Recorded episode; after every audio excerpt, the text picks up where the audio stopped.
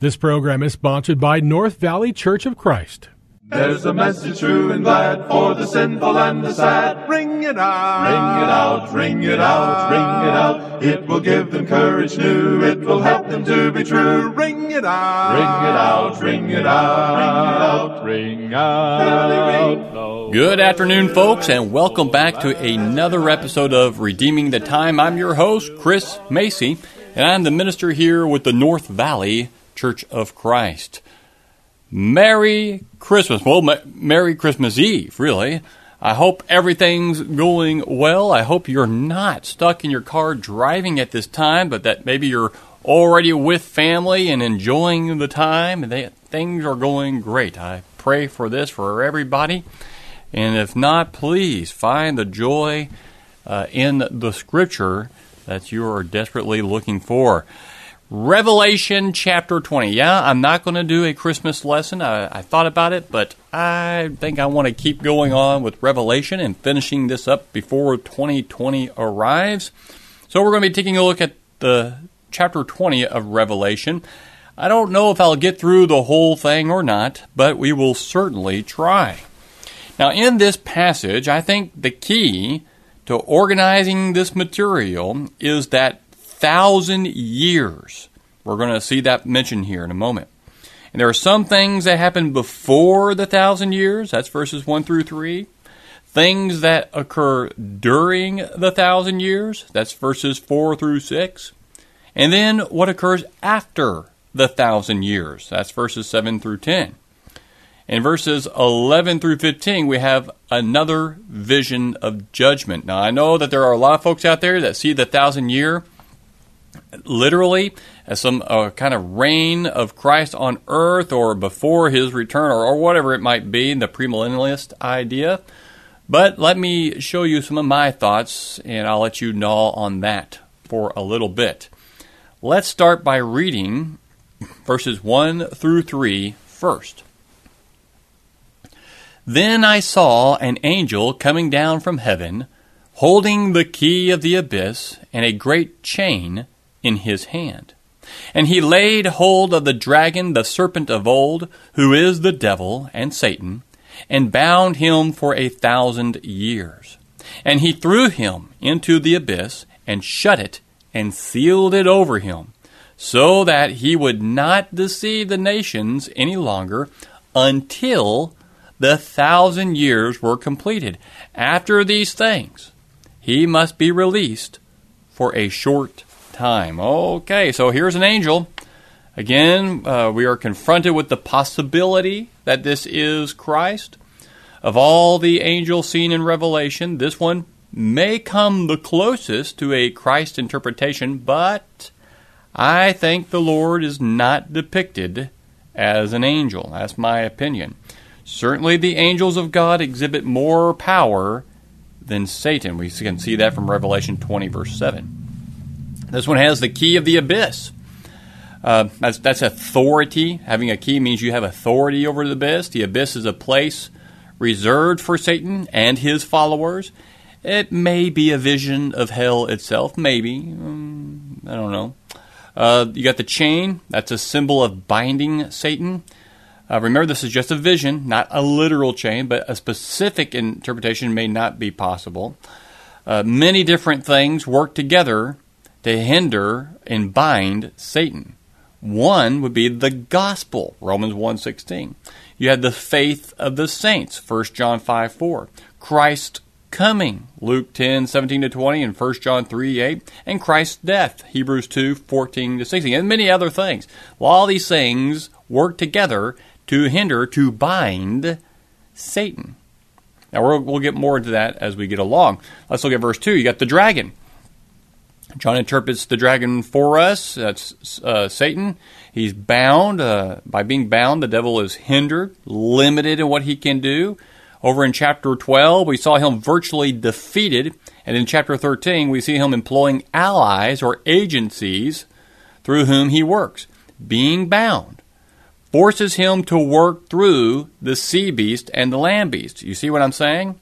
The binding, going back to, the, to chapter 12 and 13, that's already occurred. He's bound there.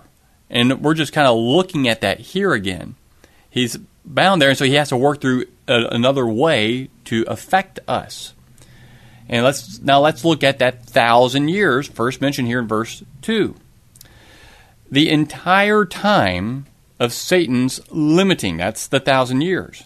It is a symbol of complete time. 1000 is derived from the perfect cube. We would say 10 by 10 by 10. And if you multiply those together, you get a 1,000. 10 times 10 is a 100, times 10 is a 1,000. Not a literally 1,000 years. The binding of Satan seems to have occurred in the Christ event. We would have to conclude that this thousand years is the entire gospel age. Millennium means a thousand years. And this is where some get the millennialist doctrine of Christ reigning for a thousand years on earth. I don't believe that's what's going on here at all. I think we are currently living in the thousand years. It's not a literal years, it's just an depicting the age, the complete gospel age, Christian age. Verse 3 uh, not deceiving the nations any longer. The binding of Satan has limited his personal powers. It does not mean that he is dead and his influence is no longer felt on earth. He just doesn't have the free reign on earth that he once had. For example, he cannot utilize demons in possessing men as he once could. Though he himself is limited, he can still work through his earthly servants, sea and land beast. Hello. And he can do that to deceive and win men. Now, what about this release? Well, the purpose in releasing is not stated here in verse 3. We'll see it in verses 7 and 8. But only that it will be a short time, meaning he won't have long to accomplish his purpose. In reality, the releasing will bring about the fulfillment of God's purpose for him judgment. And so we'll, we'll look at that when we get over there. So let's look at verses 4 through 6. So, so we looked at thing here's before the thousand years, verses 1 through 3. Now let's look at during the thousand years, where we're at today. Verse 4 Thrones and judgment. Uh, that's just denoting ruling powers. They must refer to those described in, uh, in this verse as being Christians. Uh, souls of those who had been beheaded, a designation for Christian martyrs. Those who had not worshipped, a designation for faithful Christians, even though not martyred. They came to life and reigned. Interesting. In the Greek, it is literally they lived, reigned. That's what it is. This is not a reference to a physical resurrection, yet it is called the first resurrection in verse 5. The life referred to here is spiritual life. You know what? I don't think I've read this passage yet. I'm sorry. Let me read verses 4, 5, and 6. Then I saw thrones, and they sat on them, and judgment was given to them. And I saw the souls of those who had been beheaded because of their testimony of Jesus and because of the word of God, and those who had not worshipped the beast or his image and had not received the mark on their forehead and on their hand, and they came to life and reigned with Christ for a thousand years. The rest of the dead did not come to life until the thousand years were completed. This is the first resurrection. Blessed and holy is the one who has a part in the first resurrection. Over these, the second death has no power, but they will be priests of God and of Christ and will reign with him for a thousand years. All right? So let me get back to what I was saying. So they, they came to life and they reigned. The life here is talking about the spiritual life that Christ came to give. It is obtained how? Well, I think we all know the answer by obedience to the gospel. Those who prescribe to the millennialist theory or view, of course, believe that this is a reference to a Christian only resurrection that will occur in what has been called a rapture. They believe that all Christians will be resurrected and taken up to meet Christ and will be out of harm's way for seven years, during which a tribulation will occur on earth. They further believe that after the tribulation, Christ and his people will return to earth and reign for exactly 1,000 years, after which the wicked will be resurrected, judgment will occur, and heaven begins. But uh, there's a lot of problems with that. We won't even get into that. Verse 5 The rest of the dead. Those who did not come to life, literally did not live, I think must refer to those who refused the genuine life that God offered to them. These are the non Christians of the world, those who refused to obey Christ.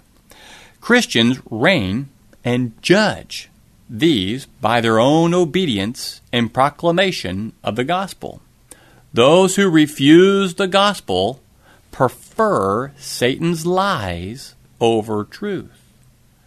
Now, let's look at that first resurrection. The mention of a first implies something to us. If there's a first, that means there's going to be a second. Note that the first is experienced by Christians. It is the experience of genuine life in the forgiveness of sins. In baptism, we experience a spiritual resurrection. See Romans 6, 1 through 7 for that. The second resurrection would be the physical one that will bring all people before Christ in judgment. Now, we'll come back to that in a little bit. Verse 6 Second death. The mention of a second death, again, implies there's a first death. The second death is defined for us in verse 14 as the lake of fire, which is a clear reference to eternal punishment. Again, only those who experience the first resurrection are exempt from the second death. In other words, those who come to the true life in Christ, obedience to Him, have no worry about hell.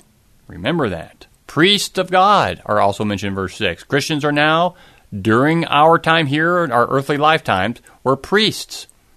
And again, the thousand years must be the gospel age. That this fits the text all throughout Revelation the best, folks. And so we've looked at uh, verses 1 through 3, that's before the thousand years, 4 through 6, during the thousand years. Now let's read verses 7 through 10 after the thousand years. And I'm going to remember to read the text for you. Sorry about that on the second part. All right, verse 7. When the thousand years are completed, Satan will be released from his prison and will come out to deceive the nations which are in the four corners of the earth, Gog and Magog, to gather them together for the war. The number of them is like the sand of the seashore. And they came up on the broad plain of the earth and surrounded the camp of the saints and the beloved city. And fire came down from heaven and devoured them. And the devil who deceived them was thrown into the lake of fire and brimstone, where the beast and the false prophet are also, and they will be tormented day and night forever and ever. First, don't forget, this is a vision. It's a picture being painted to help us understand something, okay? So, verse 7, he had the Satan released from his prison. This prison has to refer to the binding, the, him being bound. When the gospel age is over, he will, in a sense, be released. Verse 8 what, why is he being? What's going to happen when he's released? To deceive the nation. It shows the purpose of his being released. Remember, spiritual visions of reality. There is no literal chain and not a literal thousand years. In like manner, we are seeing a picture of Satan uh, deceiving that helps us to see the reality of what is to ultimately happen. The nations refers to everyone who has lived on earth in disobedience to God. And then you have Gog and Magog mentioned there. These are the names taken from Ezekiel chapter 38 and 39. Ezekiel sees a, uh, a hypothetical king, Gog, and a hypothetical nation, Magog. and their allies waging war against God's people. God intervenes by sending a rain of fire, hell, and brimstone. The message for Israel was simply that whatever the worst possible scenario might be, God will take care of it. So, back here in Revelation, John sees the hypothetical Gog and Magog again. He brings them up as being all who oppose God in the history of the world. Satan deceives them one more time into believing they are superior to God and assembles them for one last battle, right? And so they're surrounding the camp of the saints there in verse 9. It looks hopeless. All's lost. Just like with Elijah, or not Elisha and his servant. Remember when uh, um, some foreign government came to, to take out Elisha? They were going to kill him. So his, his town was surrounded by the chariots. And Elisha's servant saw that and thought, oh man, all's lost. So Elisha prayed that his servant might see the truth, that his eyes might be open, and then he could see the army of God, the angel, host of angels surrounding those armies. It may have looked in the, the in the here and now like they were going to lose, but the reality was God was going to win. So, the broad plain mentioned in verse 9 is interpreted by, by millennialists as being Palestine. Figuratively, it might be but it only depicts a place where Satan's forces are arrayed against God's people. Satan has deceived his followers into thinking that victory is theirs. But in reality, God has them right where he wants them. It is the final judgment. Fire comes from heaven, and they're gone. They can't win. They may make it look like they're going to win. And, and doesn't it feel like that sometimes for us when we look out there in the world thinking, how in the world? This is the worst it's ever been. Every, every generation feels like it's the worst it's ever been. Yeah, maybe it looks like they're, they're winning, but they've, they've already lost. Those who follow Satan will lose. It doesn't matter how much it looks like they're winning, how much Satan can make it look like he's winning in this world. He's already lost, and he knows it. He knows it. And what's going to happen to those who are lost? They're going to be thrown into the lake of fire. This is the eternal punishment reserved for Satan and for all those who follow him. See Matthew 25, 41, and 46 for that. Hell is a real place. You will not be obliterated into nothing. Those who go to hell will live there. You will live eternally. You will live forever. Everyone who's looking for a life eternal you know, to live forever, you you will. This body that we have now won't live forever, but you will. Will you live forever in heaven, or are you going to live forever in the lake burning with fire? Well, I don't want to live there. I better listen to what God has to say now while we're here. Now, verses 11, is it to the end of chapter 15? The end? Yep, 11 to 15. This is the judgment scene. Let's read the text. Then I saw a great white throne, and him who sat upon it, from whose presence earth and heaven fled away, and no place was found for them. And I saw the dead, the great and the small, standing before the throne, and books were opened, and another book was opened, which is the book of life and the dead were judged from the things which were written in the books according to their deeds. And the sea gave up the dead which were in it, and death and Hades gave up the dead which were in them. And they were judged, every one of them, according to their deeds. Then death and Hades were thrown into the lake of fire. This is the second death, the lake of fire. And if anyone's name was not found written in the book of life, he was thrown into the lake of fire. Whew. Verse 11 The great white throne. This is the throne of righteous judgment. Christ or God you know, sits to judge all humanity. Earth and heaven fled away. All right. This is the end. This is a reference to our earthly existence when heaven will pass away and earth is destroyed. Uh, 2 Peter 3 10 through 13 makes that clear. This vision depicts the grim reality for those who live on, live only, I'm sorry, for the things of this realm. What they spent their lives in pursuing is eventually removed from the presence of God as worthless. What are we living for? Now, there's nothing wrong with having stuff. I like doing the radio program. I like my computer. I like Christmas and seeing my kids open presents. But these things are just to make life a little more interesting in the here and now. But they are not what we ought to be living for. We ought to be living for God. And you can determine what you're living for based on what your goals are in life. What is your goal? Is it just retirement? Is it to make sure you put enough away before retirement? It's good to do that, good to be prepared. But if that's your ultimate goal, to what end? Your ultimate goal ought to be pursuing the things of God and preparing for that day.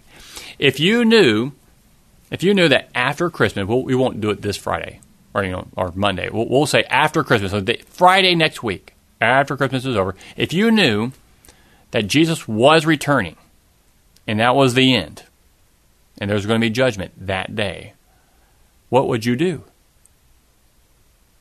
You'd prepare for it, right? You'd be getting ready.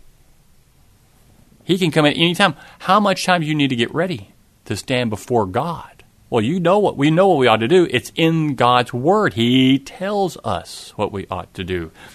Verse 12 of Revelation 20 the dead. All who ever lived on earth are now standing before the throne in order to give an accounting of their life on earth. And so these books, plural, were open.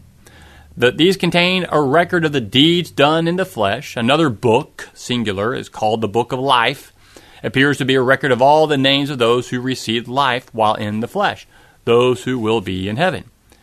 Verse 13 tells us uh, uh, the uh, sea gives up the dead. Uh, depicts the resurrection. Jesus said in John 5, 28 29 that there is only one resurrection, not the supposed, uh, two supposed by the millennialist. Note Jesus' reference to an hour is coming of both the righteous and the unrighteous. That's from that passage. 14, death in Hades. The end of death and the, the end of the Hadean realm, so, uh, or the grave. These are thrown into eternal destruction. Christians no longer fear them or experience them, heaven will be life without end. So no need for death, no need for the Hadean realm. That's the waiting place for those who, who already died. They go to the Hadean realm to wait for Judgment Day. So those things are gone. And then verse 15, Book of Life, where the names of the saved are recorded. If your name is not found there, then your destiny is the lake of fire. No one whose book of deeds is opened up can be judged righteous. None. Now, I know we talked about this uh, when we were looking at the 144,000 from Revelation. And so many people try to say, well, that's how many people are going to heaven, or they try to determine, well, th- this is the amount of people going to heaven, and or we don't know. All the people who do this will go to heaven. I'll tell you exactly how many people are going to heaven. The Bible tells us this. Maybe you're listening to this show, you haven't heard me bring this up, but I can tell you, I know for one for certain, 100%.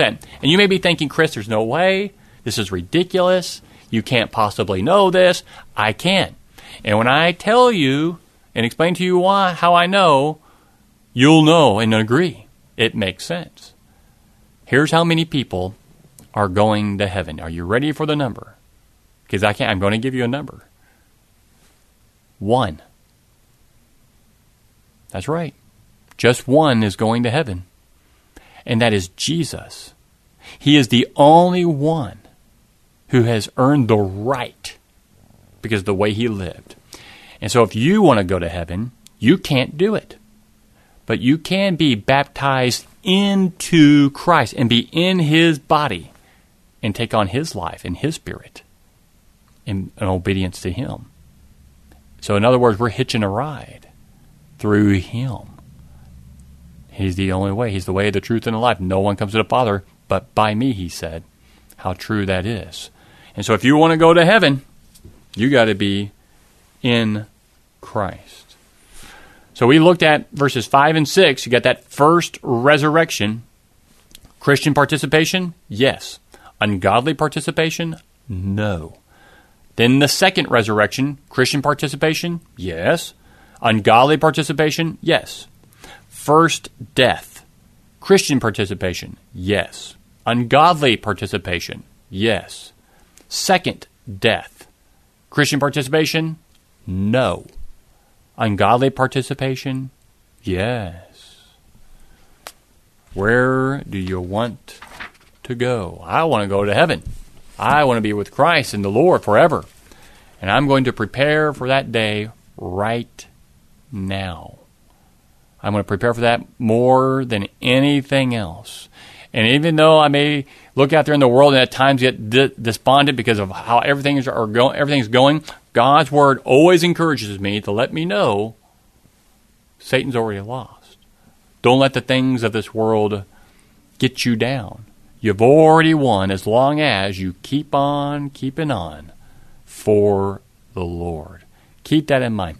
Take a look at the book of Revelations, especially chapter 20. See if these things are so. Gnaw on this for a little bit.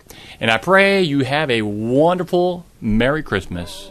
And may the Lord bless you and help you in all your ways through His Word. Thank you for being here. And have a great day.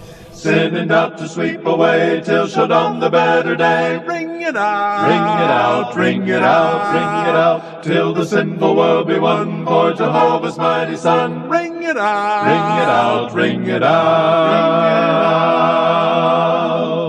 This program was sponsored by North Valley Church of Christ.